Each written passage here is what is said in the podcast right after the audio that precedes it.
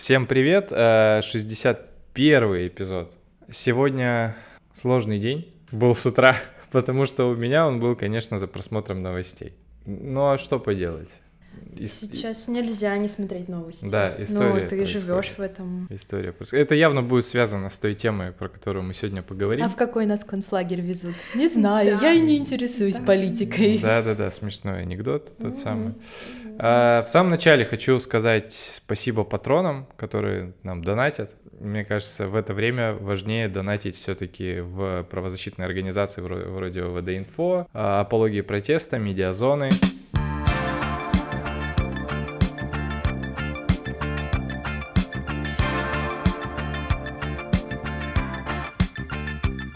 Гостях Марина Никитина Всем привет. и Дина- и Дина Беленко. Добрый вечер. Марина у нас была э, в том замечательном разговоре с экзистенциальным психотерапевтом Васей, у которого на фоне каркали вороны. У него зато был прекрасный слоник Да-да-да. и какая-то пирамида. Да. Еще. Можно я всех немножечко успокою насчет Алексея Навального?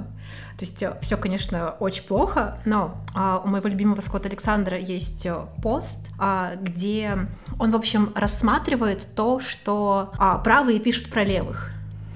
То есть, знаете, как Мгм. типа, а почему ты читаешь, не читаешь еврейские газеты, почему ты читаешь немецкие газеты? Потому что в немецких газетах написано, что евреи захватили мир, и у нас все классно. Вот. И тут как бы то же самое. Такой, а давайте посмотрим, что вот они про нас думают. И один из них пишет с рефреном «Ктулху всегда плывет налево». Разве это не замечательно? А, и он приводит раз за разом примеры, как, что либеральные ценности в глобальном плане потихонечку побеждают, потихонечку становятся лучше. Мы больше, по крайней мере, не сжигаем кошек на площадях. Да, у нас уже как бы а, там вопрос абортов вот так остро не стоит. То есть все равно адище какое-то происходит, но это уже по нашим меркам адище, да, а не по каким-нибудь средневековым. Ну да, в принципе, насилие это стало в целом меньше. Да. Есть большая тенденция к снижению насилия, но из-за того, что его так мало, каждое насилие становится для всех поразительным, потому что, э, ну, раньше, как сжигали деревни, это было вообще правое самое дело пойти и всех захватить. Сейчас, э, если хоть один президент начинает хоть что-то упоминать о том, что он хочет напасть на какое-то государство, Мгм. или когда проявляется любое насилие, даже вот в этих авторитарных режимах, к этому привлекается такое внимание, то есть терпимость к насилию практически нулевая. Никто не готов вообще видеть, как бьют людей без оружия, и э, любой режим выглядит кошмарно в этом плане. Конечно, мы это все воспринимаем теперь более остро, и потому что это можно визуализировать, это все есть в картинках, видео. Э, По факту тенденция к тому, что этого как бы на самом деле всего меньше. Да, Вот, и, и то, что мы сейчас, это воспринимаем так остро, это хорошо на самом деле. Ну да. Ну да, на самом деле да. Я с этим согласен. Мы сегодня собрались по поводу... э, Во-первых, да, надо сказать, что Дина подготовилась. Дина, подождите, Дина составила список. И не один. И наша тема сегодня будет непосредственно связана с составлением списков и концентрацией. Короче, Дина просто очень нервничает, когда выступает на А. публике. И когда у Дины есть ручка и блокнотик, Дине просто легче живется. Я тебя понимаю, да. Э, У меня тоже так срабатывает, на самом деле. Я раньше переживал, что, знаешь, еще бывает, когда там ты либо ругаешься, или вот, либо еще Мгм. что-то происходит, и я за собой замечаю, что я начинаю что-то делать. Мгм. Там ходить по дому, что-то делать, еще что-то. Ну, короче, вот, да, смещенная активность это классно. А, да, особенно когда ты список, это еще и все структурируешь. Ну, поэтому. Ну, это не список, это mind-карта. А, тем более Mind-карта, да. Тем более mind-карта.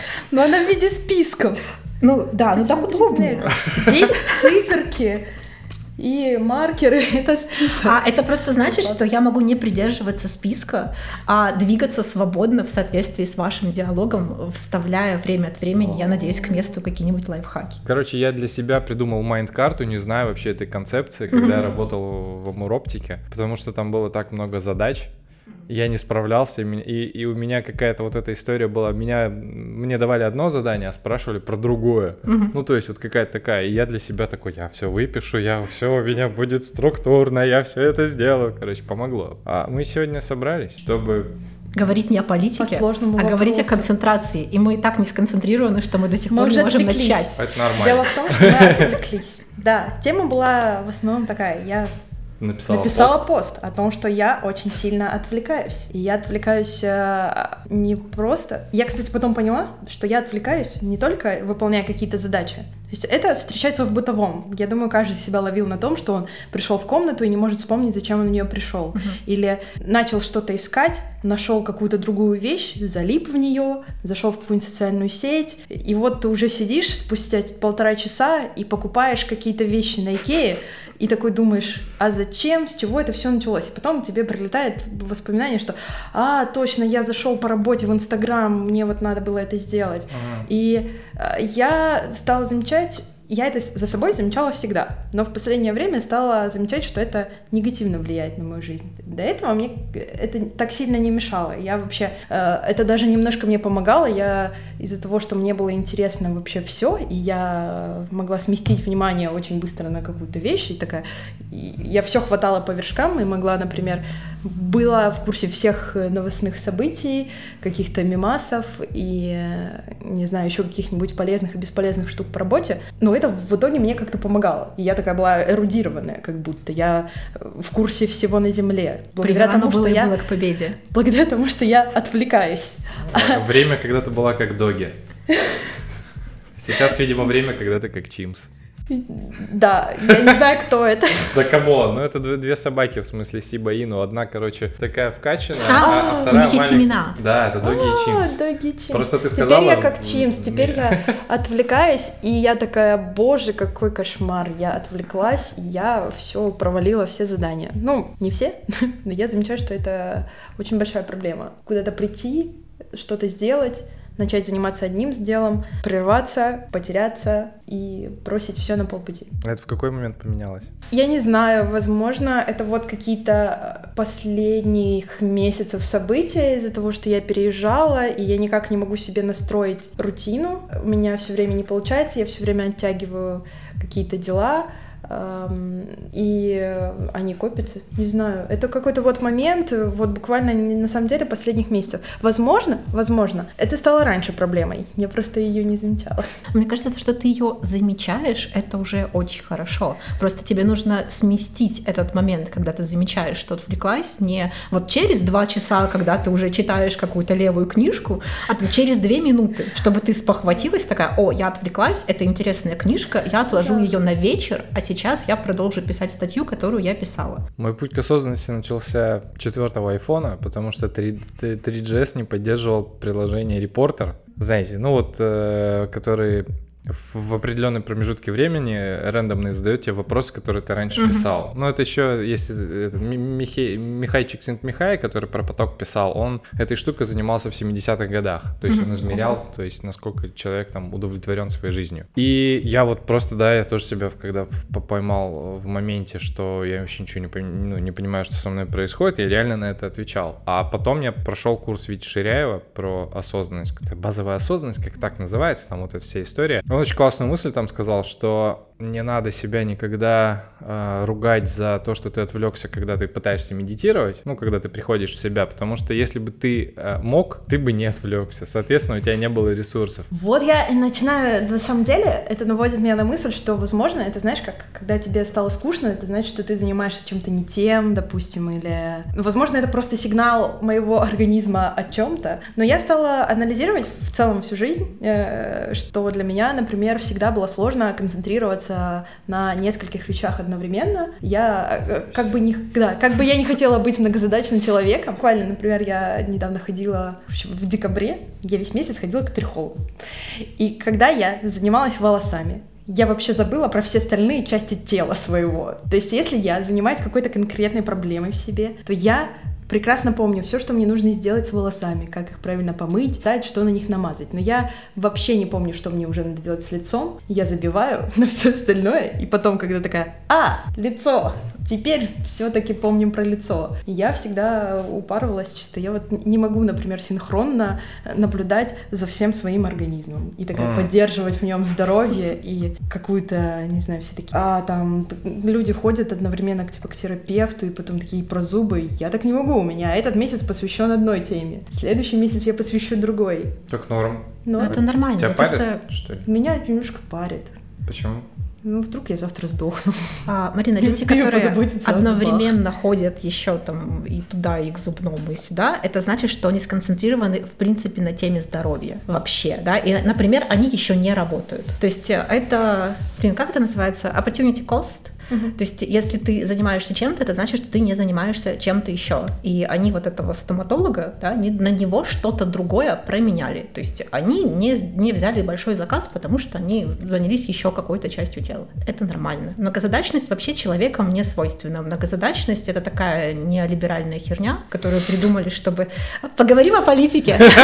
Вот мы вернулись к неолибералам. Нормально. А, которая как бы придумана, чтобы ты вкалывал, э, чтобы ты участвовал в капиталистической системе, чтобы у тебя была потрясающая продуктивность, и чтобы ты вот медитировал для того, чтобы ты на работе больше всего успевал. И поэтому ты должен быть многозадачный.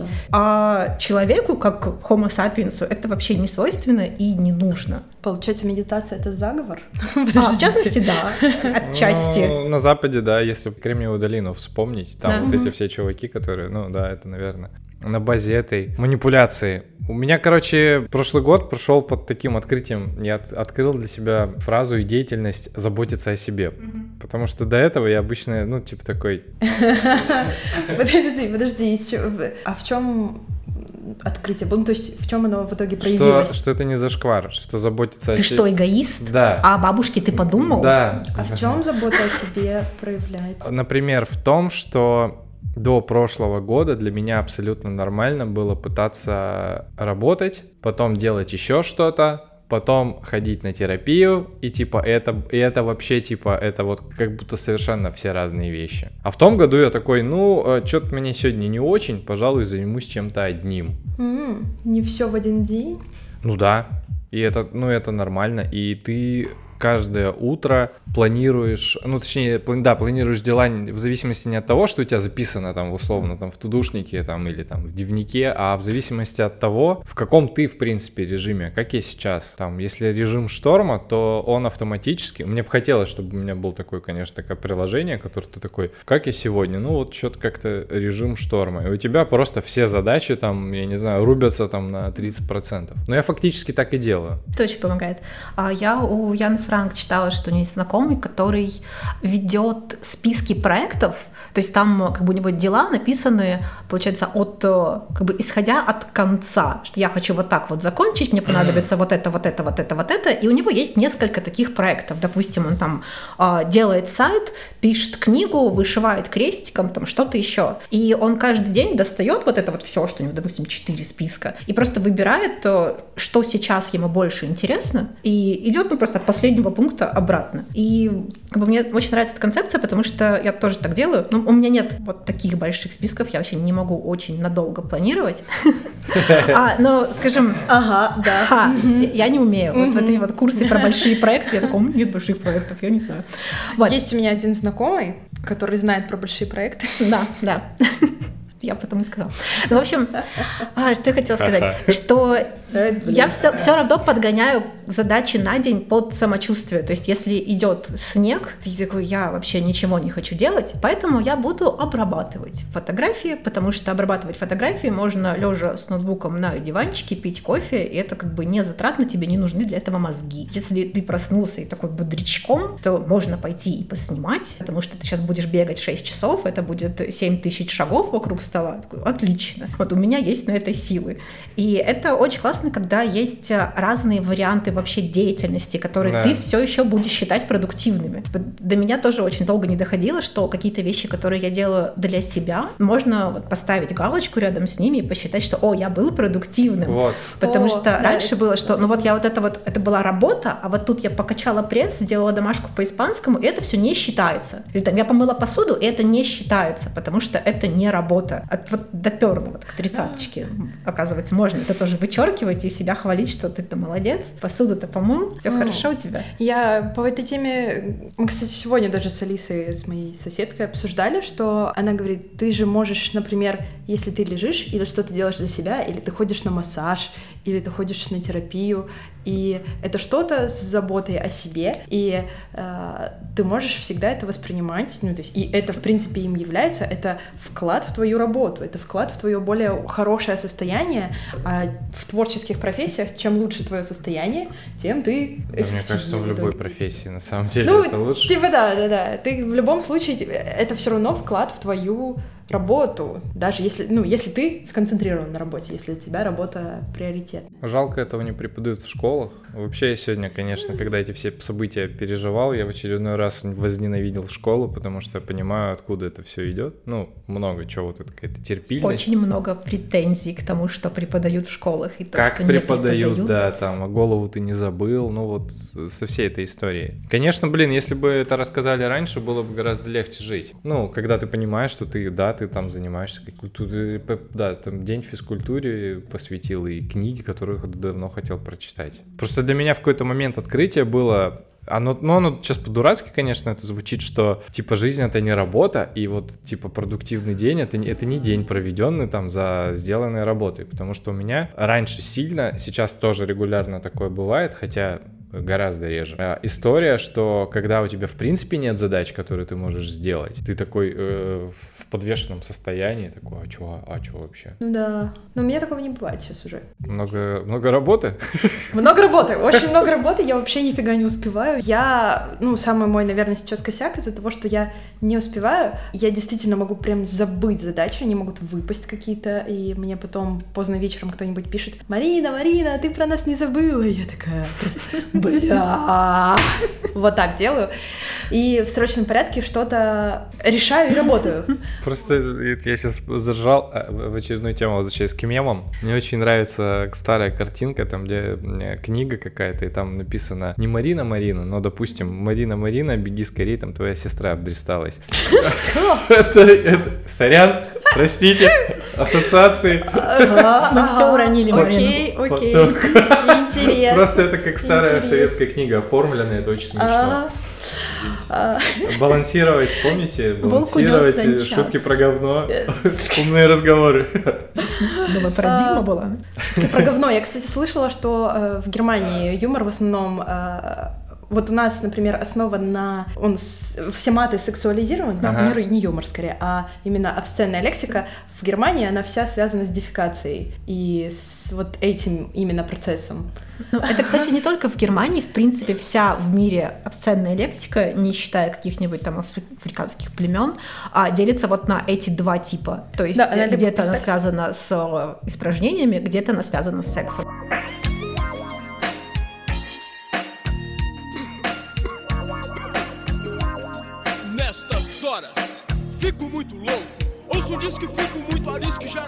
Возвращаясь к теме Давай. нашего разговора, э, я раньше писала списки дел. У меня был ежедневник, в который я записывала э, список заданий для себя на сегодня. Причем эти дела были не обязательно связаны с работой, это могли быть какие-то повседневные бытовые вещи, это могли быть э, просто там позвонить, написать, очень краткие маленькие задачи, э, возле которых я ставила всегда галочку, когда я их сделала. Но э, суть этого задания для меня, то есть суть этих списков была не в том, чтобы не отвлекаться и концентрироваться, она была в том, чтобы давать своему мозгу поощрение, ставя галочки на выполненных делах и себя таким образом хвалить. Вообще это было все в моей большой эпопее с похудением и переходом на интуитивное питание, потому что ты себя вознаграждаешь едой очень часто, это такая прям популярная штучка. Ну, она простая. Вот. Да, да, это очень просто. И ты начинаешь, ну, я пока училась вообще этому всему переходу, ты учишь разные способы, как себя по-другому поощрять, как себя спасать от скуки, как себе давать разные задания, как э, мозг свой радовать не едой. Есть и пример? самое классное это делать вещественные подарки для себя, если ты что-то сделал. Причем это не обязательно будет дорого. Это может быть маленькая вещица, э, какой-то аксессуар, Бомбочка который ты купил. Это может быть поход в кино, поход в театр, записывать это для себя, написать, во-первых, вообще список этих подарков возможных для себя, составить его, все вещи, которые тебя вообще порадуют. И эти вещи не должны включать в себя э, Еду. ресторан, Какие еда, э, мороженое, э, попкорна сожрать там. То есть это должно быть просто радующие тебя вещи. На самом деле это очень помогает обратить внимание на то, что в мире много прекрасных вещей, которые могут тебя порадовать. И, например, ванна с бомбочками, класс, отличный подарок, если ты, допустим, не знаю, там, ну, окей, ванна с бомбочками — это какой-то подарок за небольшое действие, да, ну, типа там э, позвонил куда-нибудь, позвонил, значит, в ЖЭК, и такой галку И огромную. такой тебе дали горячую воду в конце концов. Да. Можно полежать, да, Тебе да. дали, ты в ней полежи. Вот, это очень как бы, это очень помогало, и списки эти я потом вела довольно долго. Они меня, ну, как-то вообще радовали. На Что самом тебе деле сейчас мешает? Нет блокнотика. Серьезно? Я не знаю, я иногда, я иногда, если у меня очень тяжелые дни в плане, я сейчас уже так, конечно, все планирую как-то более свободно. э, но у меня теперь есть, допустим, Trello, в котором у меня есть задачи записанные, да, и я в любом случае их выполняю, потому что там стоят дедлайны, там стоит время, до которого я должна их выполнить. Есть Блокнотик лучше, чем Trello, Блокнотик потому лучше, что в блокнотик ты еще можешь как бы... А, во-первых, почему хороший блокнотик? Как бы потому что хорошить списки. В принципе, ты освобождаешь мозг от э, того, чтобы он в, себе хранил текущие задачи. Это вот как ты можешь э, выбросить мусор из квартиры, не чтобы на место этих вещей какие-то другие вещи поставить, а просто чтобы у тебя было место пустое. Это приятно. И тут как бы ты из мозга, такой как закладки из браузера, экспортировал все штуки, которые тебе нужно сделать, и они у тебя на бумажке. А, но почему лучше блокнотик, чем э, приложение? Во-первых, потому что когда ты берешь приложение, там еще много других приложений, и ты такой, о, у меня были задачи на день, я пойду проверю почту. Это уведомление из Инстаграма. Просто иди убейся вообще. А, И потому что, когда у тебя нормальный блокнот, ты можешь туда по ходу дня выписывать какие-то другие штуки, которые могли бы тебя отвлекать. То есть ты такой делаешь, там, пишешь статью и придумал прям самую смешную шутку в свой твиттер. И ты не идешь писать эту шутку в твиттер, ты ее записал в том же самом блокноте и ушел обратно писать статью. То есть все, что у тебя ненужное появляется в кэше, ты это выгружаешь в блокнот ручками. И потому что ты это делаешь ручками, это особенно представила, классно, потому что это мелкая моторика. И мелкая моторика помогает вообще от всего. Я представила, как я шутку в Твиттер записываю сначала в блокнот. Ну ты просто Так такой, мило. ты ты ты вот там соль в этом написала аббревиатуру. Для меня уже года три, наверное, все-таки работает ну, программа Things, которая... Ну, Trello точно не работает, она для меня работает в других случаях, а мне не нравится, когда этого всего много, и это всегда, во, во- в- ну, в смысле, перед глазами. Вот, а вот эти дела, которые, ну, Things, э, а- они, во-первых, синхронизированы везде, уведомления у меня, само собой, везде от- отключено, поэтому там точно ничего не придет. И там можно ставить теги на задачи, то есть, допустим, даже если у меня там каких-нибудь 10 задач, включая какие-то мелкие, я отмечу там 2-3, которые я делаю за компом, поставив э, значок компьютер, эмоджи компьютера, а потом э, ну, на- на- нажму на нее, и мне будет показано только это. Я сделаю это, а потом уже посмотрю там, что это, что дальше вообще, э, чем заниматься. И там есть такая вот история для выгруза э, inbox, ты просто на- на- нажимаешь shift, э, shift пробел, записываешь. И, кстати, это действительно хорошо помогает именно сразу на компе, потому что, ну, я понимаю про мелкую моторику, я понимаю, как бы, в чем польза для тебя, но для меня, например, вот эта вот история с, с э, Things прикольна тем, что, когда я вспоминаю, что мне нужно кому-то написать и позвонить, я прям пишу текст сообщения в этот inbox, а потом я оттуда копирую, типа. Ну, нет, ну, и это правда. И Для таких, как я, это вообще не работает, потому что нужно найти телефон, разблокировать телефон, подождать, пока эта тварь загрузится, смахнуть все уведомления, которые там оказались, ну что-нибудь такое. Списки а, а так как бы вот блокнотик, вот ручка, как бы у меня Ну. по всему дому разбросаны ручки. Штука с осознанностью, заботой и пониманием себя как раз хороша тем, что ты делаешь так, как удобно тебе, да, типа супер универсальных-то нету а, решений и нету правильных каких-то, это Да, когда-то я занималась еще йогой, это тоже очень помогало, потому что ты ее потом переносишь в жизнь. Я иногда это делала буквально. Берешь, Э, в смысле, что-нибудь э, мордой собакой? Кстати, ну, э, кстати, очень помогает. Я не знаю, как вот остальным. Я думал, не в знаю. магазине бы это шокировало других людей. Если ты, Если в этом какая-то научная, наверняка есть э, научные изыскания по этому поводу, э, но э, стойка на руках очень сильно помогает, если у вас э, вот все очень плохо, в общем, в, идет в мыслительном или... процессе, нет, очень напряженный. Э, вы не можете чего-то, что-то новое придумать, вы э, что-то обдумываете по кругу. У меня это бывает, потому что я работаю с текстами и просто uh-huh. не могу куда-то иногда двинуться, не приходят новые идеи, uh-huh. э, кровь, видимо, где-то застаивается, и несколько минут в стойке на руках очень спасали меня вообще всегда практически. И постоишь такой типа ок. Но я йогу действительно переносила в жизнь как э, практику наблюдения за собой, наблюдения за собственным телом, комфортом, насколько, как, как себя чувствую я, когда я стою, э, правильно ли у меня стоят стопы, э, прямая ли у меня осанка, э, как я дышу, что вокруг меня. Потом я ей перестала заниматься по нескольким причинам. Пыталась вернуться, но что-то меня не получилось. Сейчас тот учитель, у которого я занималась, он ведет занятия в 7 утра, поэтому я сказала ему нет, я сказала ему нет, я не встану в 7 утра, это какое-то наказание чистое. Попыталась скачать приложение для медитации, сделала первое задание. А что за приложение? Отвлеклась.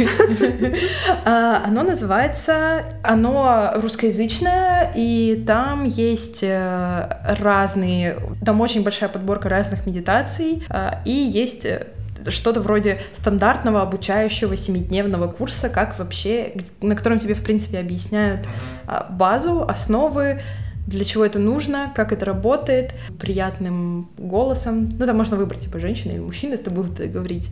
Не знаю, почему-то всегда комфортнее, когда мужчина вещает из таких приложений мне. Потому что это голос авторитета.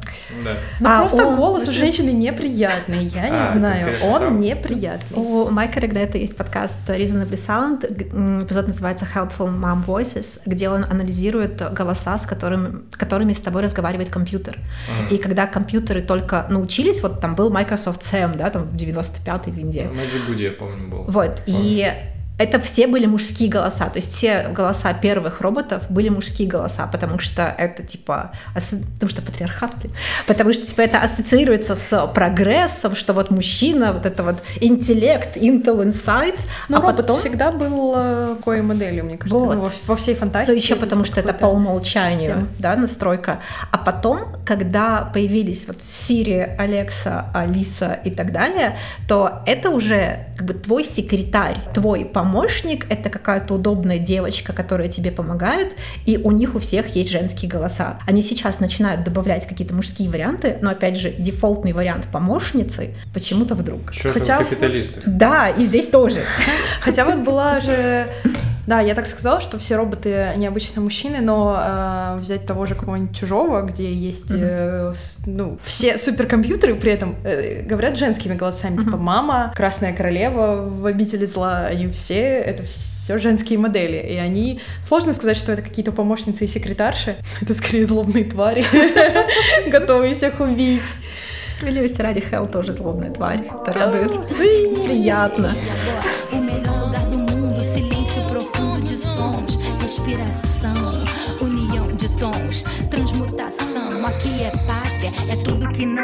Мне в последнее время совсем ну, не нравится история с приложениями, которые тебе диктуют, что делать. Ну ты уже умеешь. Ну ты, то есть, ты же начинал с чего-то. Все равно? Да, ну конечно, гайды, это, гайды, они помогают. Э, есть прикольное приложение «Практика», вот. Э, я у них скопировал, у них была медитация на еду. Классическая история из, из серии типа «садитесь, там, э, посмотрите, понюхайте». Просто такой... сидишь и ешь, приятно. Ну да, ты такой «классно, люблю такую медитацию», короче, записал свою про пиво. Нет, это классно. Медитация на еду, и я когда рассказывала тогда, это классно, потому что опять же, в той, в той книге, по которой я училась интуитивному питанию, она была написана человеком а, обывателем при этом, женщиной, которая сама на себе это все испытывала. Ну, и там были конкретные упражнения о том, как вкушать mm-hmm. еду, как не просто есть, жрать, закидываться, э, а как вкушать пищу, как вернуть себе радость от еды, но не от того, что типа я сейчас как нажрусь, а mm-hmm. просто лопну, дышать перестану. Нет, а почувствовать вкус, ощутить, что такое голод, почувствовать запах еды. Я, тогда я осознала, что я вообще почти не нюхаю еду никогда. Сейчас, сейчас благовониями повеял. Погодите, продолжай. Я не жру на ночь, у меня медитация на еду. Taste your food. Вот это, да? Понимаю. Ну, э, да, это звучит как э, какой-то, я не знаю, там... Практикум криш- осознанности. Кришнейт на дискотеке, ну, это как бы... Но это штука, которая работает, о которой мы забыли, не помним, в детстве никто не учил. А она правда работает. В детстве, в детстве опять же, напротив же. Даешь. Даешь, да. Что ты кому оставляешь? Там вся сила, блядь, ты такой, да где Последняя сила уже, да. Приглашаем Да, да, на гастрономический ретрит. Да-да-да, типа того.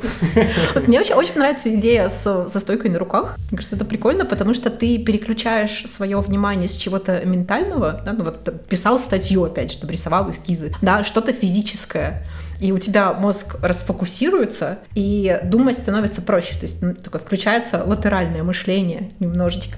Это прикольно. Причем ты не меняешь активность на... Ну, как обычно, ты сидишь, работаешь, и когда ты делаешь перерывчик, ты такой, пойду налью чайку. Пойду налью чайку, и печенечку захвачу, и кусочек шоколадки. А тут ты встал в стойку на руках, и типа, какой там чай вообще, какая шоколадка. Вот мы так сместили тему на интуитивное питание, и как правильно питаться и не пережрать за рабочим столом. Нормально. Для меня вот ты когда говорила про, э, как это, поощрение, ну, вот, штуки, которые делаешь, самое внезапное было, это, это 15 минут полежать и почитать что-нибудь. Ты такой, типа, а, прикольно, а мне это доставляет удовольствие. Оказывается. Да, да, да. И это может быть, ну, типа, нагр- наградой за что. Да, ну, ты такой да. прям такой, о, действительно. И еще одна штука, которая тоже, которую я использовала, ну и сейчас, в принципе, ее использую, хотя все меньше, э, забивать в календарь э, дела, которые не рабочие дела, то есть которые вообще посвящение себе, все, что связано с отдыхом, каким-то, не знаю, походом куда-нибудь, тоже записывать их в календарь, и ты потом смотришь и такой, блин, капец день забитый, конечно, вся неделя просто одни дела, одни дела, как я живу. Потом смотришь на день, расписан там а, маникюр, массаж, сходить туда, посмотреть, э, я не знаю, там, посмотреть кошелечки, э, ботиночки, ну и где-то работа там. А мне еще очень помогает в конце дня писать все, что я сделала, и я прям разбиваю это на очень мелкие пункты. То есть я не пишу разобрала почту, я пишу, что я написала издателю, я написала вот сюда, я ответила депозит фотос, я разгребла директ в этом проклятом инстаграме, я там сделала пресс, прям все вот это вот меленько там приготовила обед, и у тебя получается в конце дня такой гигантский список, такой, ай да я, ай да молодец, Нифига. все это вечером, и ты очень довольна и пошел спать. Ну да, это была вот тоже суть в этих э, задачах, который был список, но Мгм. только я писала его перед этим. И да, по ходу пьесы я добавляла еще пункты и ставила возле них галочки сразу. То есть это такая, потому что Да. я что-то сделала вот-вот только что. Написать список дам. Да, ну типа того. У меня была И это похожая... очень маленькие А, дела. Прости. Пожалуйста, нет. У меня не была прощу. похожая история. Я когда только вот купил себе iPhone 4, начал такой наблюдать за собой, у меня как-то же одновременно а, в жизнь вошла практика перепросмотр дня называется. Я не помню, где я прочитал. Но суть в том, что ты перед сном садишься и в обратном э, порядке пытаешься прокрутить вспомнить весь день. И это оказалась очень крутая практика в том смысле, что ну ты прям реально на- начинаешь больше как-то осознавать, запоминать какие-то. Там, ну, конечно, супер детальные моменты, может быть, ты упускаешь, но в общих чертах ты такой понимаешь, в чем твой день. И ты такой его хоп. Мне очень нравится, что эта практика начинается, когда я себе купила iPhone 4.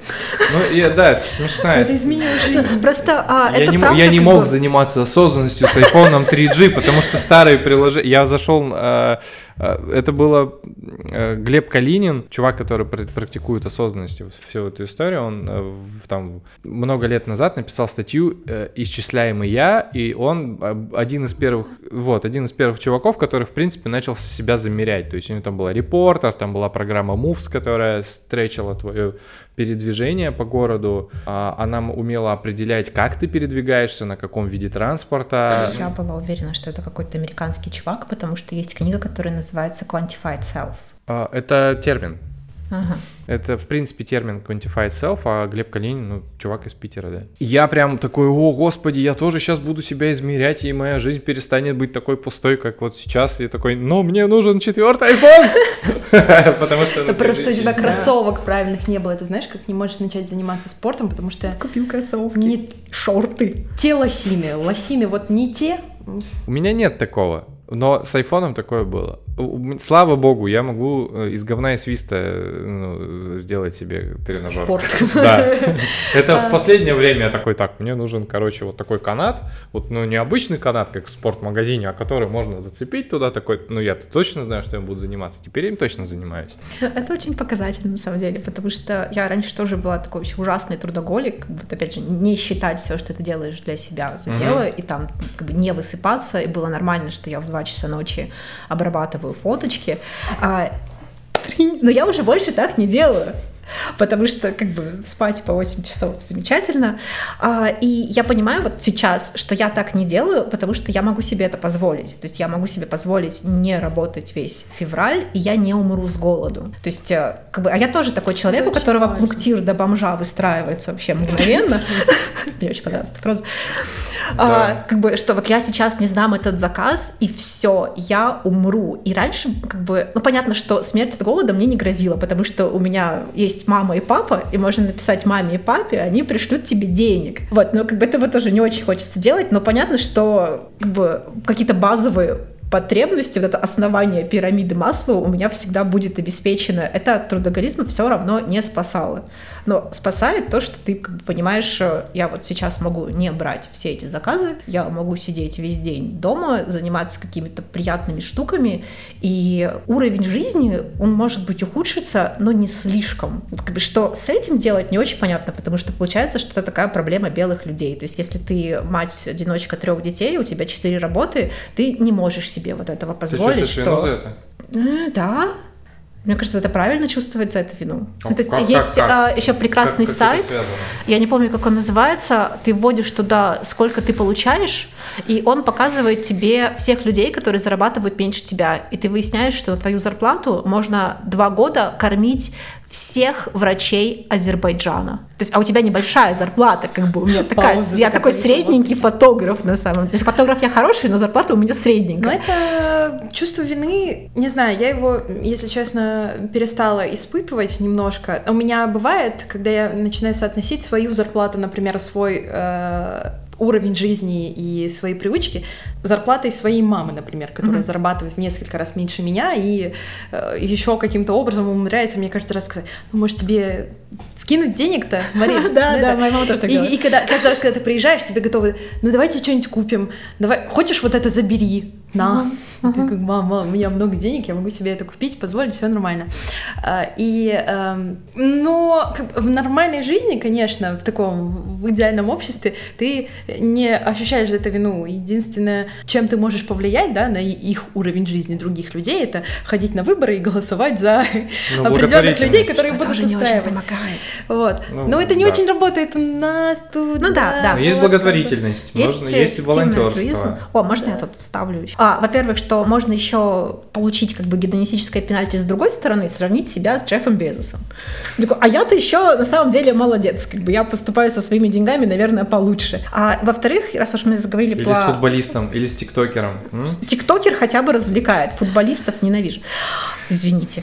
Но они тоже занимаются, они занимаются благотворительностью при этом. Хорошо. Часто многие из них занимаются благотворительностью. А, про благотворительность. Благотворительностью тоже еще нужно уметь заниматься, потому что просто хочу прорекламировать, раз у меня тут, тут есть возможность. А, организация, которая называется Give Well, они считают эффективность той или иной благотворительности. И у тебя есть возможность пожертвовать какую-то небольшую свою сумму, там, 10%, 3% своего дохода, хотя бы немножко, и причинить максимальное количество добра на эти небольшие деньги. То есть ты можешь спасти какую-нибудь Машеньку от пиздецомы, вот эти вот все объявления в Инстаграме, что mm-hmm. у меня там умирает ребенок, его лечение стоит огромное количество денег. А можешь спасти на гораздо меньшую сумму денег небольшую деревню в Африке, потому что жизнь в Африке стоит 4 доллара. Это вакцина от малярии и малярийная сетка. Все. То есть э, э есть способы быть эффективным в своем желании сделать что-то хорошее тоже.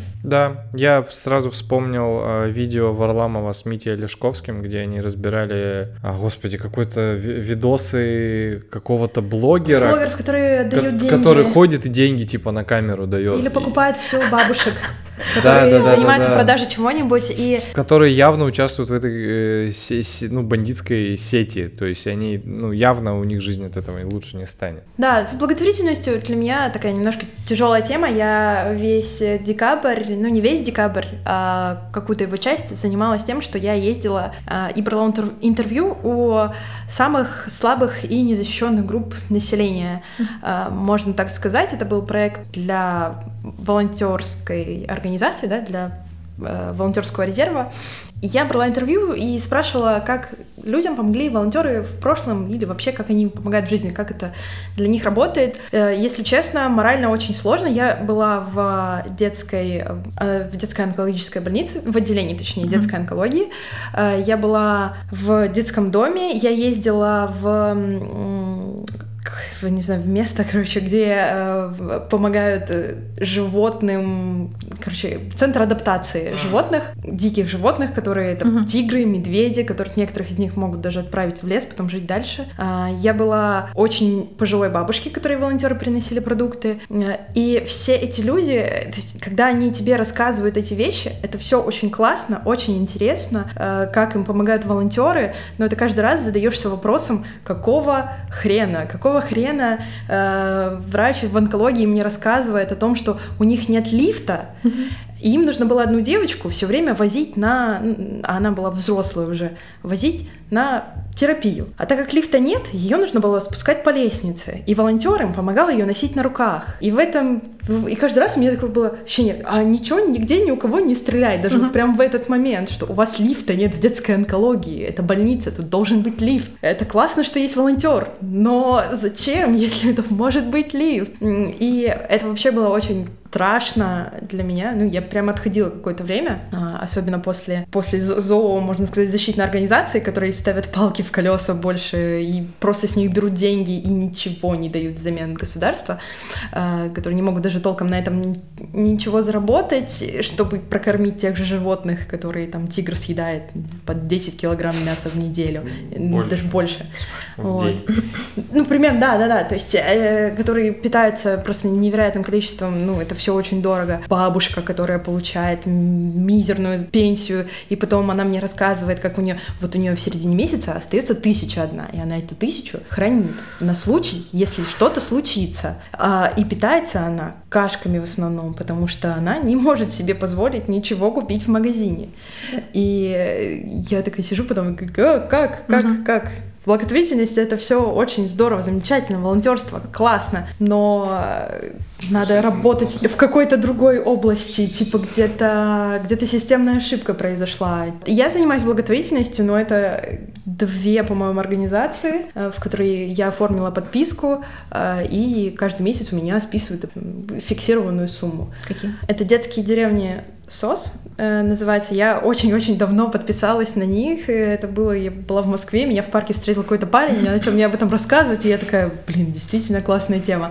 А, они, это действительно деревни, домики, в которых живут дети семьями, где их учат. Это дети-сироты, их учат приучают к жизни. Там есть у них э, воспитатели, они живут даже семьями скорее, а, и получают навыки, которые им пригодятся в жизни. Грубо говоря, эти дети знают, откуда берется чай, а, как зарабатывается денежка и как просто вообще жить. Их выпускают в жизнь с какими-то социальными навыками. Это очень важно для детей, оставшихся без родителей. Потому что чаще всего, выпускаясь из детских домов, например, если их так и не взяли в семью, 18-летки очень быстро становятся жертвами каких-нибудь мошенников, потому что mm-hmm. им дают деньги и квартиру, и они, не понимая, как все это работает, они просто это тратят, они не могут никак дальше жить, устроиться, подсаживаются на наркотики, еще чего-то плохое происходит. Короче, я решила, что это важная тема для помощи.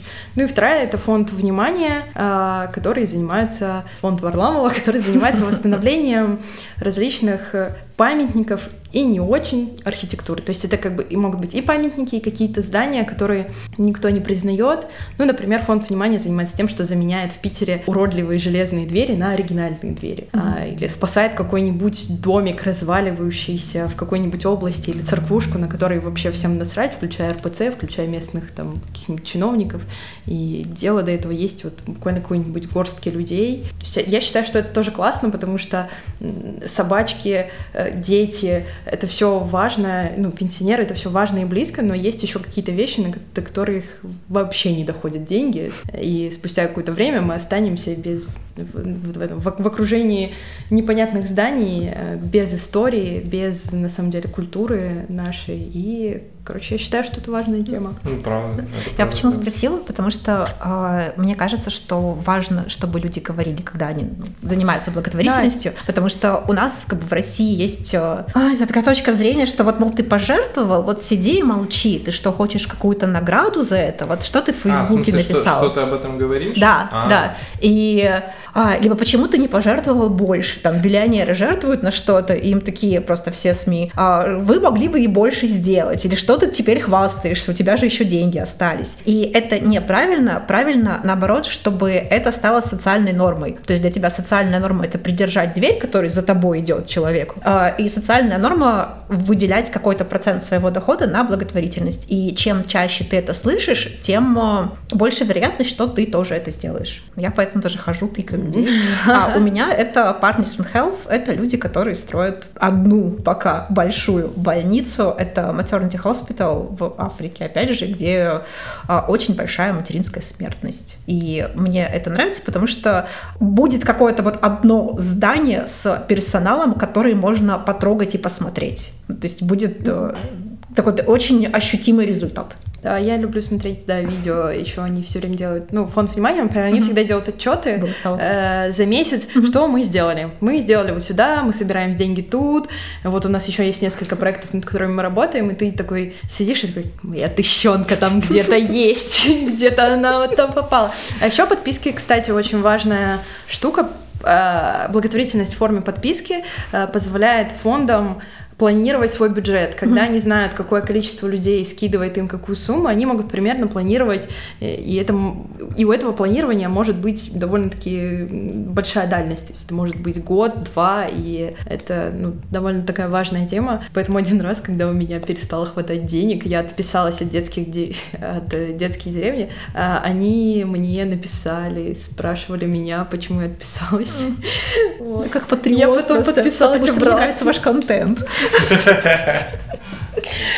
Да, это еще очень хорошо. И, в общем, когда у них есть э, понимание, какой доход они могут ожидать, они могут искать каких-то более крупных спонсоров. И часто бывает, что, типа, вот мы сейчас соберем такую-то сумму, там, миллион долларов, например, и вот у нас есть Билл Гейтс, и он эту сумму умножит на два. И когда у них есть документы, ну, то есть какое-то вот предложение, что у нас вот сейчас есть такая сумма, и вам нужно будет потратить вот эту, им проще это предложить, и, опять же, больше вероятность, что кто-то и ваши 20 долларов превращаются в намного более существенный вклад.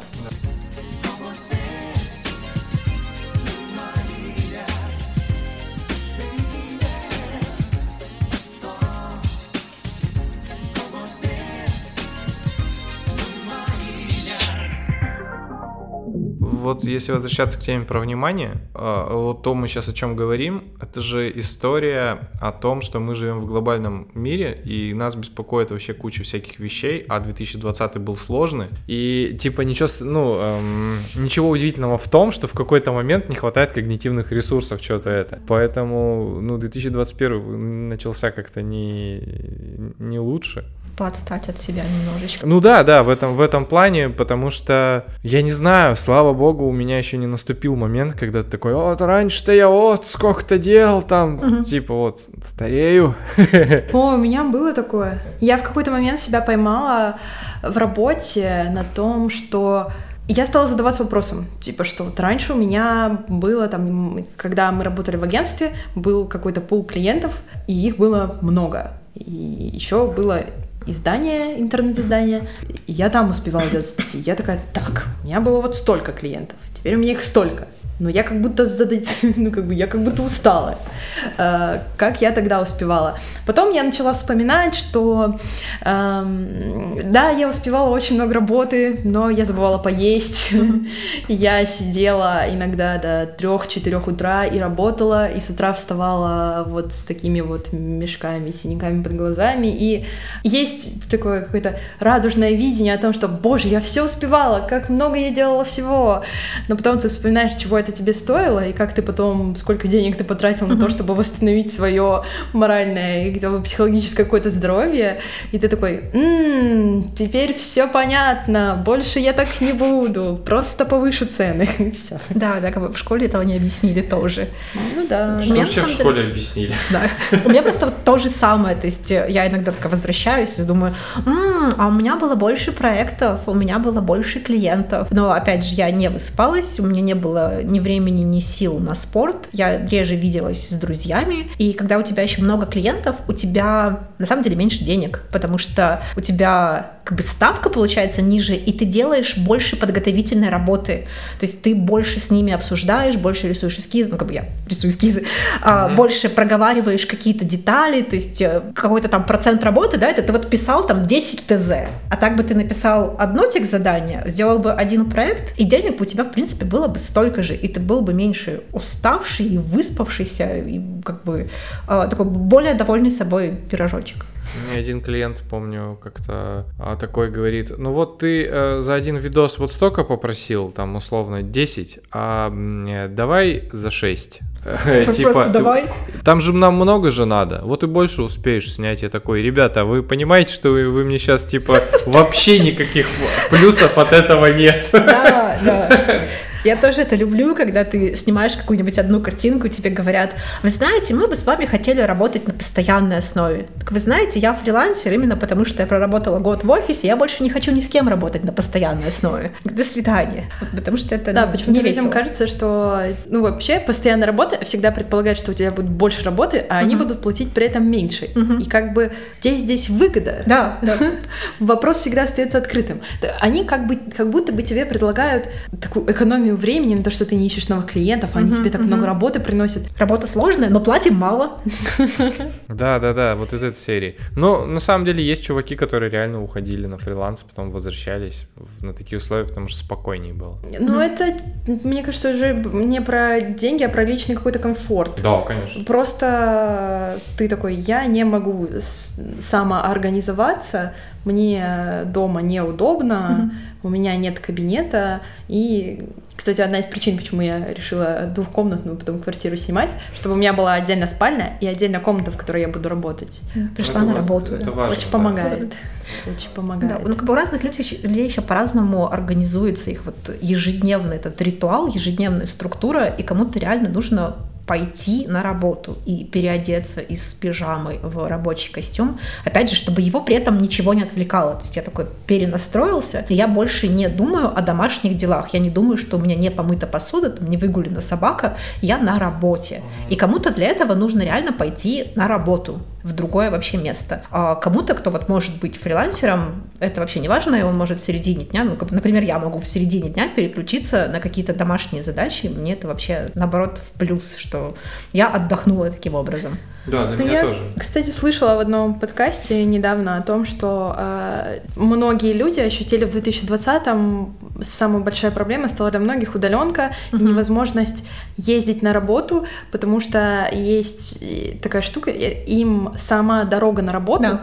помогала мозгу э, производить какие-то вычисления. Э, есть такое даже понятие и даже книга, по-моему, есть, э, она называется Wandering. Это, то есть, именно брожение. Вот mm-hmm. это вот ничего не делание, занятие какой-то деятельностью, которая никак не связана с мыслительным процессом, которая mm-hmm. помогает, ну, как раз в этот период времени мозг начинает вот эту вот перестановку в своей голове, э, запоминание и выбрасывание всей личной информации. И когда у тебя вот этой вот дороги нет, то ты теряешь, ну, то есть мозг потерял целый ритуал, который все время был, а теперь его нет. Как теперь работать дальше? И люди многие на этом ломались прям. Ну, классно, что ты понимаешь, что это есть, и ты это можешь создать, в принципе. Ну, в- я в Москве, наверное, сложнее с этим было сделать, когда ты выходил по талонам, но в Хабаровске-то нет. Мне кажется, это в, по сути своей тот же механизм, что со стойкой на руках. Тебе нужно, как бы, чтобы сфокусироваться, тебе нужно расфокусироваться. И мне кажется, хорошо, если человек это понимает и понимает, где может лежать вот его такой полезный расфокус. И может создать себе для этого пространство. То есть кто-то может, например, пойти и начать вязать, а кто-то может пойти и просто посмотреть в окно, а кто-то медитирует. И мне кажется, хорошо, когда ты можешь найти для себя вот какое-то такое занятие, которое не будет твоей работой, и ты можешь что-то такое делать без активного когнитивного включения. Очень советую полежать. Есть Полежать. такое занятие, очень интересное, максимально продуктивное полежать. Еще одна штука, о которой в школе никто не рассказывал. Мне кажется, вообще лежание и сон очень недооценены в обществе. Ты сейчас про дневной? А, вообще просто про лежание и про сон. Просто попробуйте. Э, Я вам гарантирую, попробуйте прилечь на 15 минут, без телефончика, закрыть глаза, Э, может быть скучно, но просто прикоснитесь к мягкой горизонтальной поверхности. Ваш терапевт Марина Никитина. Очень совет- Попробуйте поспать. Продаю курс, записывайтесь. У нас А, в книге есть это, кстати. Поспите днем там. В смысле, в 15 кажется, главе там есть э, штуки, которые по- помогут стать эффективными. И вот там есть поспать. да. Но опять же, не всем. Не все могут поспать. Э, все Достаточно могут уснуть. полежать. Э, Полежать. Например, классная штука, положите себе что-нибудь на глаза или купите масочку для сна. Можете Нагревающиеся масочки. Какие? Нагревающиеся А, масочки да, да, тема да, да. вообще. Паровые маски. масочки. Паровые японские маски для глаз очень помогают. Они с лавандой, разными травами, 20 минут. И, во-первых, у вас не уставшие глаза, и можно уснуть. Хорошо очень под них засыпать. Ну, И, моя- Во-вторых, ты Мгм. все это время не можешь больше ничего делать, потому что у тебя закрыты глаза, Да. и есть прям очень ограниченный круг вещей, которые человек может делать, и у него не участвует в этом зрение. Вот прекрасно, ты прям насильно себя отключил, и тебе приятно. Одна из сложностей, когда я начинал медитировать, была в том, чтобы просто высидеть 10-15 минут. Не, не физически, а именно с точки зрения, надо куда-то бежать, надо что-то делать. Быстрее. А Я когда занималась йогой, самая главная моя проблема, да, у всех есть самая любимая поза, это шавасана, это поза трупа. Ну, после.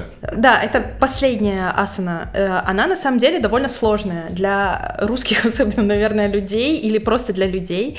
Э, Попробуйте расслабить все тело и все мышцы. Для этого нужно действительно э, осознанное действие, потому что расслабить тело, это, как оказывается, очень сложно. У меня, например, э, самым активным остаются глаза и зрачки. Даже с закрытыми глазами они постоянно двигаются, э, и для того, чтобы я могла расслабиться, мой преподаватель всегда мне клал на глаза ремень, или еще был один, это уже просто типа... Армейский, надеюсь.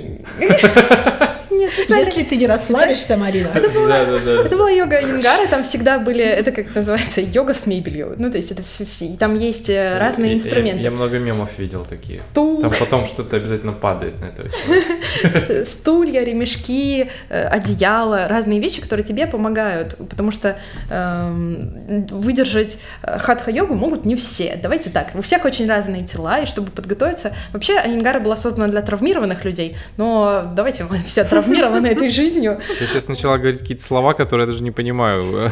А, все травмированы. Все травмированы. ну, есть йога, да? Вся йога это хатха-йога на самом деле, да, то, что все делают вот на, на коврике, собака мордой вверх, вниз, э, поза воина. Э, Это хатха-йога. Есть еще куча разных подразделений йоги. Есть йога Айенгара. Айенгар это мужик, который, он такой, у него были травмы в детстве, он создал свое направление, которое помогало любому человеку принять любую асану. То есть ты не можешь но вот с ремешком вот здесь, с каким-нибудь кирпичиком там, ты поймешь, куда у тебя должна двигаться нога, рука, и как ты себя будешь ощущать. И со временем ты подготовишься к тому, что ты сможешь выполнять все асаны из хатха-йоги, собственно говоря. Вот. И там есть еще и деревянные кирпичики. Вот это был э, вообще, это просто фаербол в плане расслабления для меня был, потому что когда я, когда ремешок уже на глазах не помогал, я все равно не переставая думала о чем-то, и зрачки двигались, я не могла успокоиться, мне клали на лоб кирпичик деревянный, ну, пока я лежала в шавасане. Очень помогает. Очень рекомендую. Ну, нет, можно просто закрывать чем-то глаза, сверху накрывать, это тоже помогает. Штука прям огонь. А полежать еще очень работает, когда у вас обратная проблема. То есть, когда вам ничего не хочется делать, Да. а ты такой просто будто ложишься и запрещаешь себе делать что-то еще. Просто я лежу, и оказывается, что ты не можешь очень долго лежать, и ты такой, я пойду помою посуду, я пойду займусь хотя бы чем-то. Как бы фишка в том, чтобы не позволять себе после этого делать какую-нибудь прям такую залипательную ерунду в соцсетях, например. И мне это очень понравилось у Нила Геймана, когда ему нужно написать книгу и близится дедлайн. А у него есть рабочий стол. И за этим рабочим столом ему можно ничего не делать, а, и можно писать. То есть только вот две вот этих вещи. То есть ему нельзя писать письма, ему нельзя там ковыряться в телефоне, ничего нельзя. То есть ты либо тупо сидишь, либо ты пишешь. Мгм. И очень быстро у тебя появляется концентрация, у тебя появляются мысли, у тебя появляются силы. И это опять же про то, что если у тебя проблемы с фокусом, то тебе нужно создать какое-то пространство, где тебя не будет ничего отвлекать, и где ты искусственно себе созда- создашь вот эту вот среду, которая тебе позволит сфокусироваться. Две мысли. Первая э, заметка про то, что Серега Жданов в прошлом сезоне, когда он еще ковидом болел, он такой, воспользуюсь нашим советом из книги не буду ничего делать. И загнался, короче. Прям вообще люто. Потому что он болеет, он, он, ему нельзя есть углеводные, то есть вообще никаких радостей. О, Тут ты еще лежишь такой и типа ничего делать. Ну, короче, ему прям не помогло. А вторая идея про вот это пространство для меня реально э, срабатывают аналоговые эти выходные. Когда ты просто такой, типа, вот у меня правила, в принципе, и ничего цифрового. И сразу появляется куча времени и энергии, чтобы дочитать книгу, которую ты, типа, не мог никогда дочитать. А тебе делать больше нечего. Вот э, тем люблю поездки в Савгавань. Вообще удивительно, сколько ты всего можешь сделать за день, если ты убрал телефон куда-то, выключил его. Да-да-да, И да. не трогаешь его каждые Телефон в 10 коробочку, минут. это правда Телефон тема. в коробочку. И очень помогает, когда у тебя возникает желание пойти и проверить что-нибудь. То есть понятно, что уведомление уже у всех выключено, он тебя сам не трогает. Но даже когда ты сидишь и что-то делаешь, ты такой, как птичка на ветке, которая вот внезапно такая улетела, такой, Знаешь, я какая пойду посмотрю, что Интересная там. штука, когда он у меня в коробке, у меня даже такой идеи не возникает. Он- возникает, когда он лежит в зоне видимости. Да, да, Другой. можно было вот Да. так, можно было отвлечься, потому что есть такая штука, называется novelty bias. У нас мозг так устроен, что он постоянно ищет что-то новое. Да, это т- как бы желание новизны, потому что ты видишь что-то новое, и у тебя такой дофаминчик немножечко хоба. Ну, И- так работает ТикТок. Да, так Ты работает ТикТок, так работает раз- Все соцсети так Все работают. соцсети так Ну, работают. ТикТок — это прям самый яркий Это пример. прям квинтэссенция. Каждый Поэтому раз, когда ты свайши- свайпаешь пальцем, ты получишь новый опыт, ты увидишь какую-то новую штуку. И лента бесконечная. И ты, э, ну, как в отличие от Инстаграма теперь, да? Да, Хотя да. нет, В теперь там тоже бесконечно. Да, да. И там, в общем, э, ты Я в прям тумблере залипаешь бесконечно. устаю, например. Э, В Инстаграме в определенный момент времени стало показываться объявление, что на сегодня все, вы посмотрели все новые публикации. Серьезно? У Но тебя так- теперь- ты, до- ты доходила до такого э, уровня? Но у меня мало подписок вообще. Но я- потом начинаются другие публикации. Но сейчас, да, они сделали новую фишку, где там рекомендуемые вам еще может понравиться. И там просто публикации, Какая которые вообще не... Это не твои подписки, это просто рекомендации людей. Вот. В плане полежать. Как я боролась с депрессией. А, Я когда ходила... Ну, на тот момент я уже чуть-чуть э, стала в более хорошем состоянии, когда я пошла к терапевту уже. Просто потому, что я, в принципе, понимала, что мне может помочь э, выйти из такого состояния, что мне действительно надо отдохнуть и ничем не заниматься какое-то время. И он мне сказал, что нужно от себя отстать и э, позволить себе болеть, потому что депрессия такая же болезнь, как все остальные болезни, и когда ты болеешь, ты должен лежать, и вот когда ты достаточно належишься, и тебе станет скучно, и ты почувствуешь, что у тебя есть для чего-то силы, когда ты, собственно, захочешь встать, вот тогда ты можешь начинать делать какие-то дела. И то не слишком интенсивно, а ровно настолько, насколько у тебя есть желание. Ну, мне потребовалось, чтобы мне, чтобы у меня был какой-то дядька, который мне сказал, что я могу это сделать. Ты не поверишь, мне тоже. Внешний отчет очень Это, хорошо ну, работает, да. Че, что работает? Внешний отчет работает очень хорошо Да. со всем. Причем мне мой терапевт, она, моя терапевт, Така. терапевтесса, А пани-терапевт мне очень нравится, потому что все вот эти вот суффиксы, они в русском языке очень сильно коннотативно окрашены. И то есть там а, авторка — это какая-то вещь, которая принадлежит автору, да, потому что это как конторка, mm. да, как вьетнамка — это, ну, не женщина, вьетнамец, да, это, это туфелька, обувь. это обувь. Поэтому мне кажется, и как бы остальные такие же, авторша, авторша — это что-то большое, либо это жена, а, это жена. это жена, да. Жена. Поэтому мне кажется, мы должны подумать в сторону префиксов. И я, например, пани-фотограф. Но на чешском пани докторка.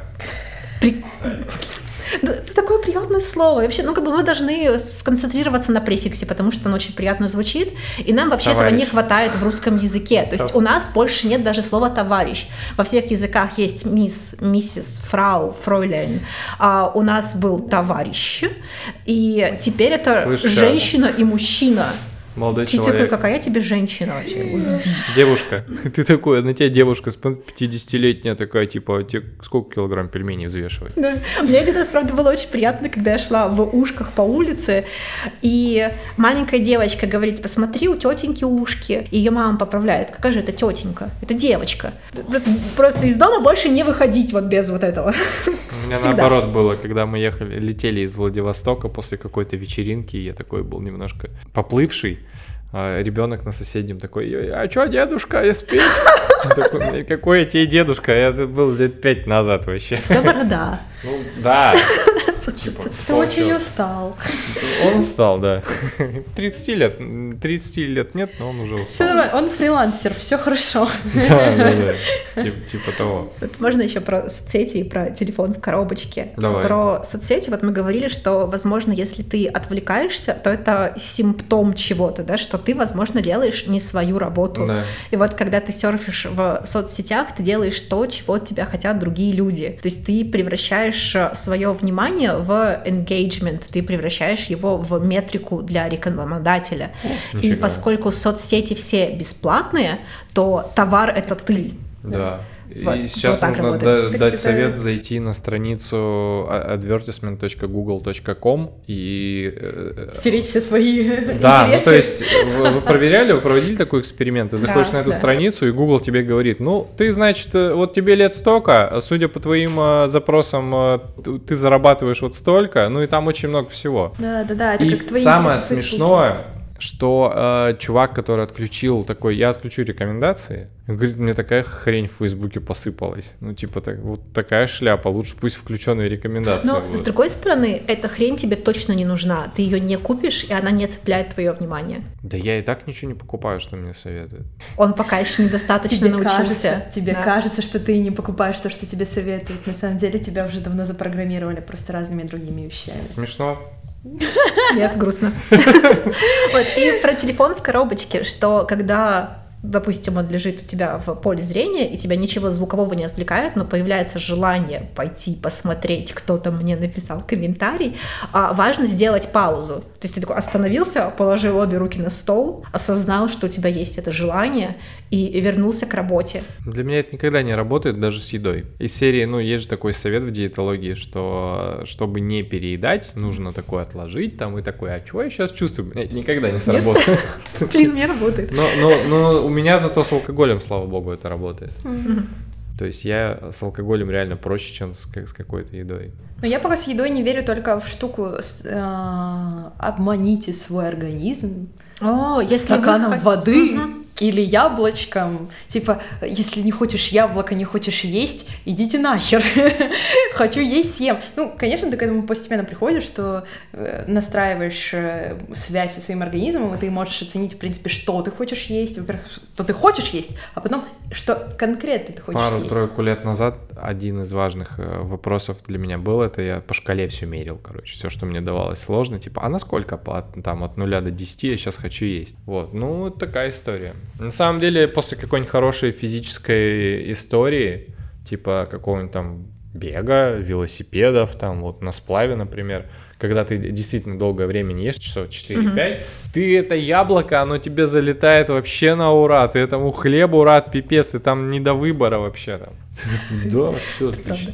Вот что не работает, когда они говорят, что, знаете, если вы хотите шоколадный торт, то вам в организме не хватает железа, и вы хотите банан. Такой, нет, я хочу шоколадный торт. Как бы у меня достаточно самосознания, я homo sapiens, я могу понять, что я хочу шоколадный торт. Нужен ли мне шоколадный торт? Это вот немножечко другая проблема, но я способна отличить торт от банана. Сейчас, да, сейчас диетологи говорят, что если там у тебя условно 2-3 раза в неделю такое желание, ну, съесть. Какой-нибудь junk food или там какой-нибудь шоколадный, ну, десерт какой-нибудь, то это типа норма. Mm-hmm.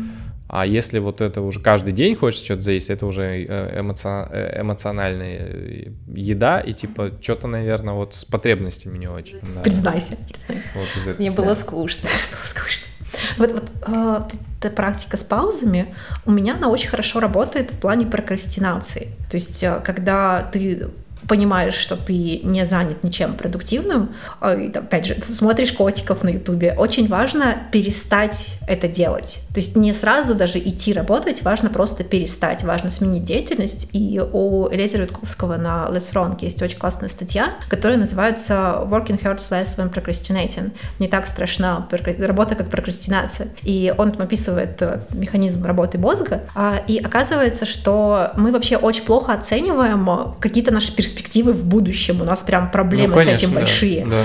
И тебе кажется, что вот именно перейти этот порог, сменить состояние, это очень большая боль. И что вот ты будешь работать, и это тоже тебе будет больно, тебе будет неприятно. Хотя по факту, когда ты работаешь и в состоянии потока, ты очень хорошо себя чувствуешь, как бы у тебя нет дискомфорта. Ты такой, я классный, я работаю, я вот написала 4000 слов, все клево.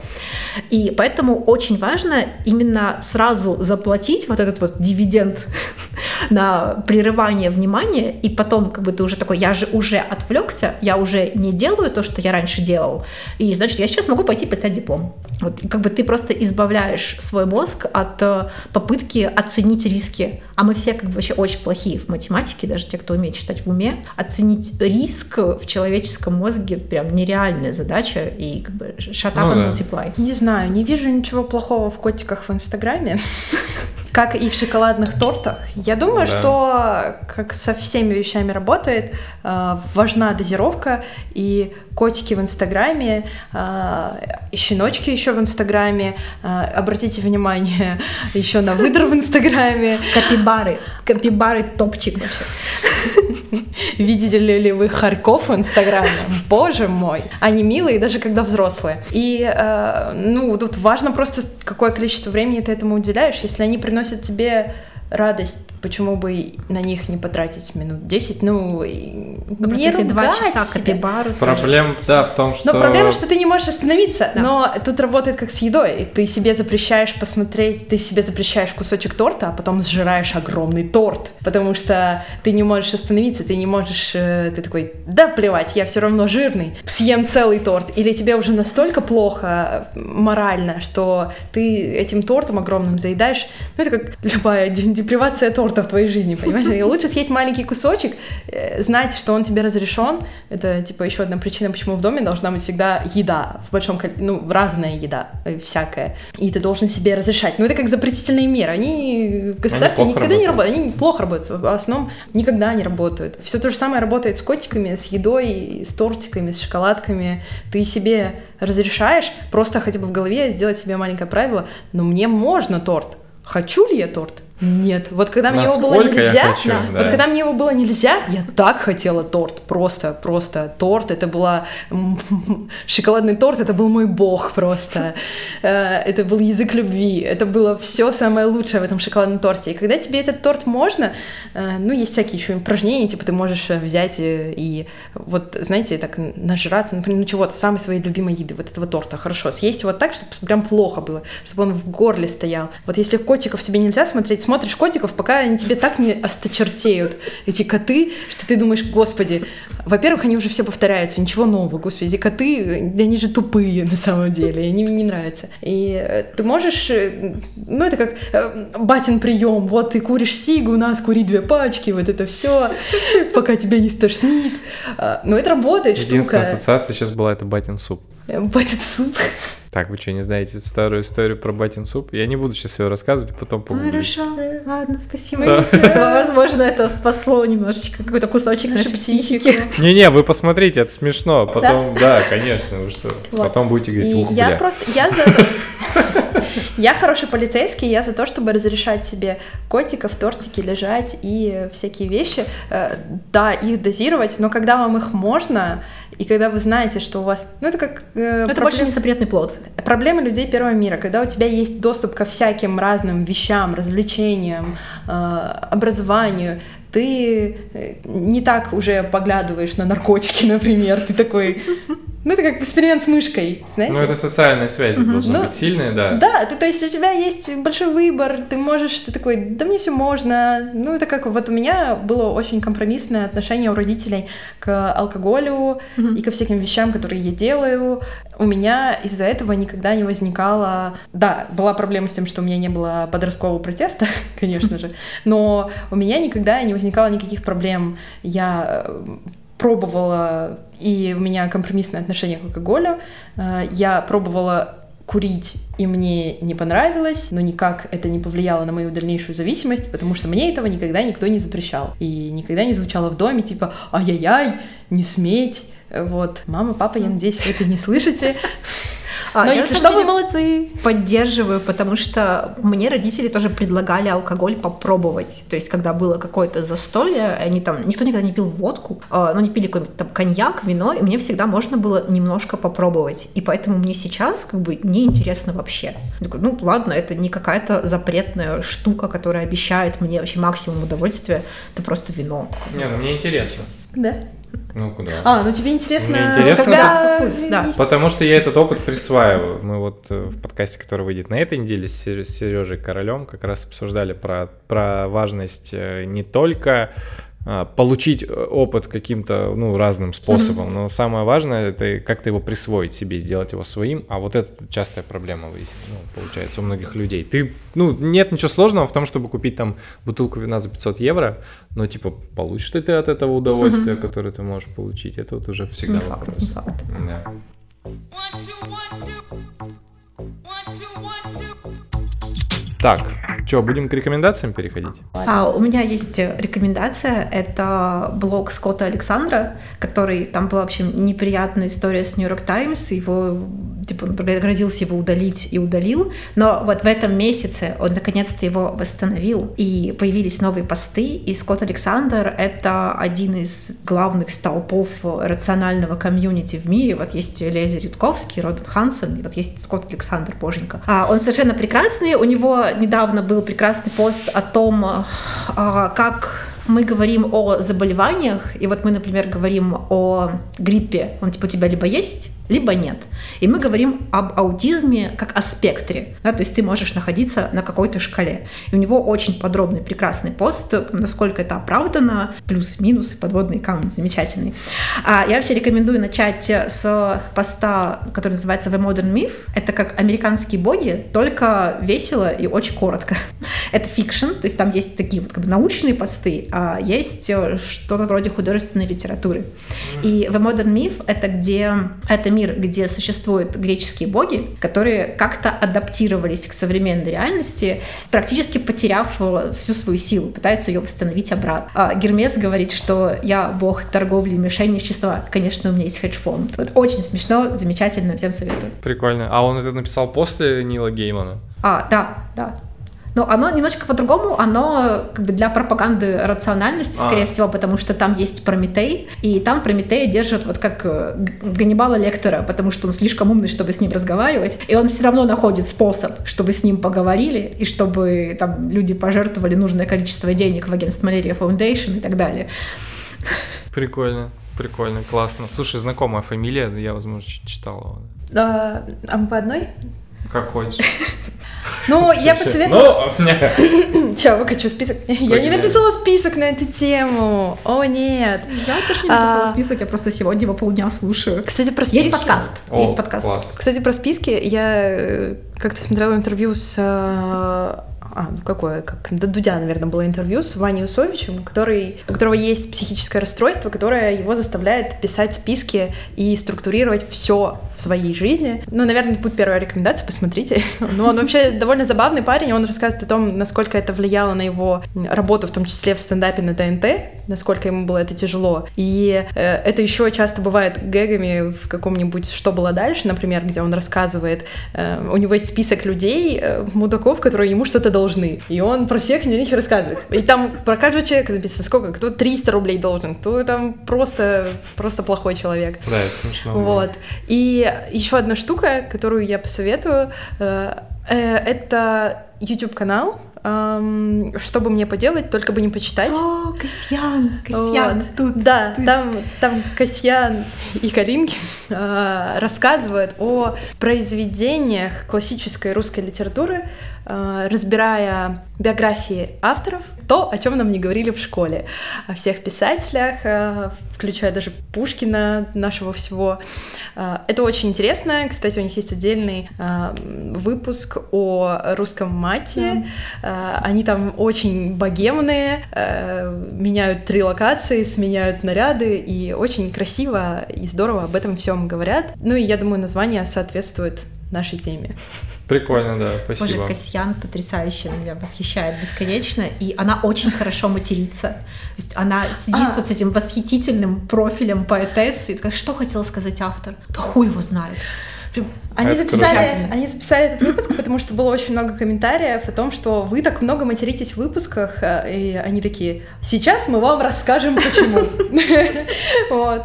И много узнаешь. Ну, Это как бы та же самая информация, но, я так понимаю, для своей аудитории они еще раз это рассказали, и все структурировали, и звучит, конечно, очень... И выглядит здорово. У меня рекомендации две. А, Во-первых, э, раз мы сегодня говорили на такую тему, книга легко и просто.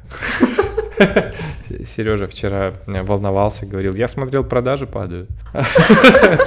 Надо как-то их поднять. Ребята, если вы хотите какой-то гайд простым языком, вот легко и просто смотрите в магазинах. Вам нужно сделать отдельный подкаст, где ты соберешь людей, которые прочитают легко и просто и будут рассказывать тем, как, они прочли эту книгу, она изменила их жизнь, какие уроки они вынесли. Здесь тоже есть две идеи. Первая, самые странные люди они есть. Ну, в смысле, люди нормальные, странные отзывы это когда ты читаешь, типа, прочитал вашу книгу, уехал э, в другой город. Такой. «М, Не слишком ли радикально? Мы как-то, ну, типа, не Атлант расправил плечи писать, мы как-то, ну, типа, попроще, чтобы там меньше запариваться. Вот. А вторая идея это любимая шутка Светы, моей жены, про то, мы когда приехали в Москву, и я собрал чуваков из чата, которые курс читают, э, они начали, ну, э, здороваться, знакомиться, и, короче, оказалось, что из этих людей, там, два, наверное, там, из 30 человек, два курс прочитали, и, типа, шутка, «Ну, это твой курс-то никто не читает. Вот, видимо, книгу также соберутся такие. Книгу хорошая, но я не читал. Же книжный клуб.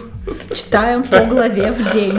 Блин, на самом деле, книжные клубы, я э, подписана была на... До сих пор подписана на одну блогершу на ютубе, Comic Book Girl 19. Э, Я от нее узнала очень много о комиксах всяких. У нее много увлечений э, разных. И она сделала свой книжный клуб эм, сначала по книге Дюна. И там, то есть, все было супер организовано. Она сделала специальные... Во-первых, у нее были книги, их можно было купить э, со специальным мерчом, закладками, там, какими-то штучками, дрючками. Она сама еще косплеер и подготовила там календарь и что-нибудь еще. И они действительно читали книгу вместе с ней. Она причем сказала, что, э, ну, желательно, типа, вот такое именно издание, чтобы вы попадали в ритм и понимали, потому что в этой книге нет глав, она вообще никак не разделена, там только можно с первой по такую-то страницу, типа ты не можешь никак иначе э, как-то ориентироваться там в пространстве. И потом у нее сейчас вышел второй книжный клуб э, по там второй части Дюны, э, Дети Дюны, а еще есть какой-то по военной теме, и она всегда так одевается, и я такая думаю, блин, классно как. Я даже реально хотела заказать книгу, хотя мне кажется, я бы не выдержала читать ее на английском, просто было бы очень тяжело. Я начала читать книжку легко и просто, и отвлеклась, и не дочитала. Знакомо. Знаешь, с курсом тоже похожая история. Хорошо, подкаст хоть дослушаю. Я почти начитала. А еще одна тема. А, Мне очень нравится приложение Велтори. Может, вы знаете, нет? На есть там на андроиде, нет, на айфоне точно есть. Это, короче, приложение, которое считывает твой пульс и считает вариабельность сердечного ритма, то есть это величина, которая, собственно, по которой можно понять, насколько организм находится в стрессовом состоянии. То есть это действительно... вот- Как она считывает мой пульс? А, через часы. через часы или, Часики. или через э, ну, в ручном режиме. Ну, спорненько. Это, конечно, спорно. Часы, на самом деле, вот э, э, я для, для спорта, когда их брал, я смотрел, они, у них показатель 93% от медицинских.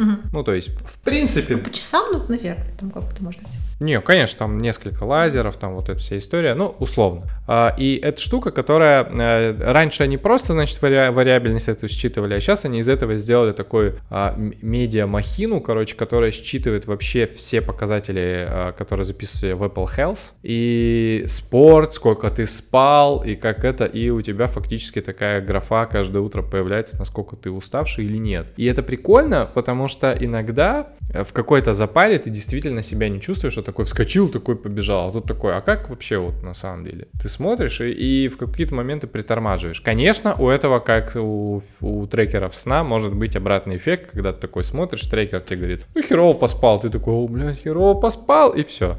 Да, да, И я теперь приложение говорит тебе не что делать, а как ты себя чувствуешь. как, ста- как стали популярны э, очень сильно в какой-то момент чекапы, врачи стали в панике выпускать статьи на тему «Пожалуйста, успокойтесь, Да. прекратите делать чекапы, вы слишком нервничаете по этому поводу, вы переобследованные все». Да, это стали». правда так. О, можно я по этому поводу Давай. порекомендую статью на канале Намочи Манту. Недавно была прекрасная статья о том, как доктора не могут остановиться, потому что там они не употребляют слово боязянство, но им следовало бы. А доктора очень часто пытаются типа, докопаться до сути, когда в этом нет необходимости. То есть, когда отпустить пациента и сказать ему, не волнуйтесь вообще, все у вас будет нормально, это лучший выход, потому что они начинают делать исследования, что-нибудь еще ломается. То есть там Да. есть пример, как э, у человека было подозрение на рак, у него оказалась гемангиома, ему отправили, отправили делать биопсию.